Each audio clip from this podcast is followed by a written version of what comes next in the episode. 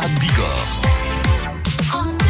Il y a la fête des jardiniers, on va en parler. Les portes ouvertes au cerf municipal de Pau, on va en parler pour vous dire que c'est annulé dans quelques minutes en compagnie d'Éric Bentard et des responsables et de Ludovic Gauthier. Mais en attendant, vous avez la parole pour cent pour cent Environnement. Patrick Pourquier. Bonjour Lise Desvallées. Bonjour. cent pour cent Environnement comme chaque samedi et dimanche. Et en ce dimanche, on parle avec vous des critiques du euh, Green New Deal. Oui, je vous en parlais hier. C'est cet investissement de mille milliards d'euros dans la décennie deux mille vingt pour assurer la transition énergétique et écologique. Parlons des critiques de ce pacte, justement, ce pacte vert. Une des grandes critiques, c'est qu'une part de l'investissement compris dans ce pacte vert soit dépensée dans des politiques traditionnelles, telles que celles qui seront déjà accordées au secteur agricole.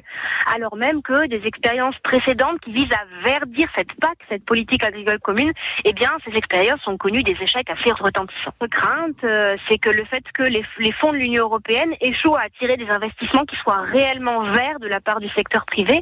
Et puis, on doute aussi que l'Union européenne arrive à mobiliser des montants importants, alors même que les gouvernements ont des difficultés à s'accorder en février deux mille vingt sur un budget et Et alors que l'Union européenne s'est déjà engagée financièrement et très largement pour compenser les effets de la pandémie de covid dix-neuf. Qu'est-ce que le think tank ?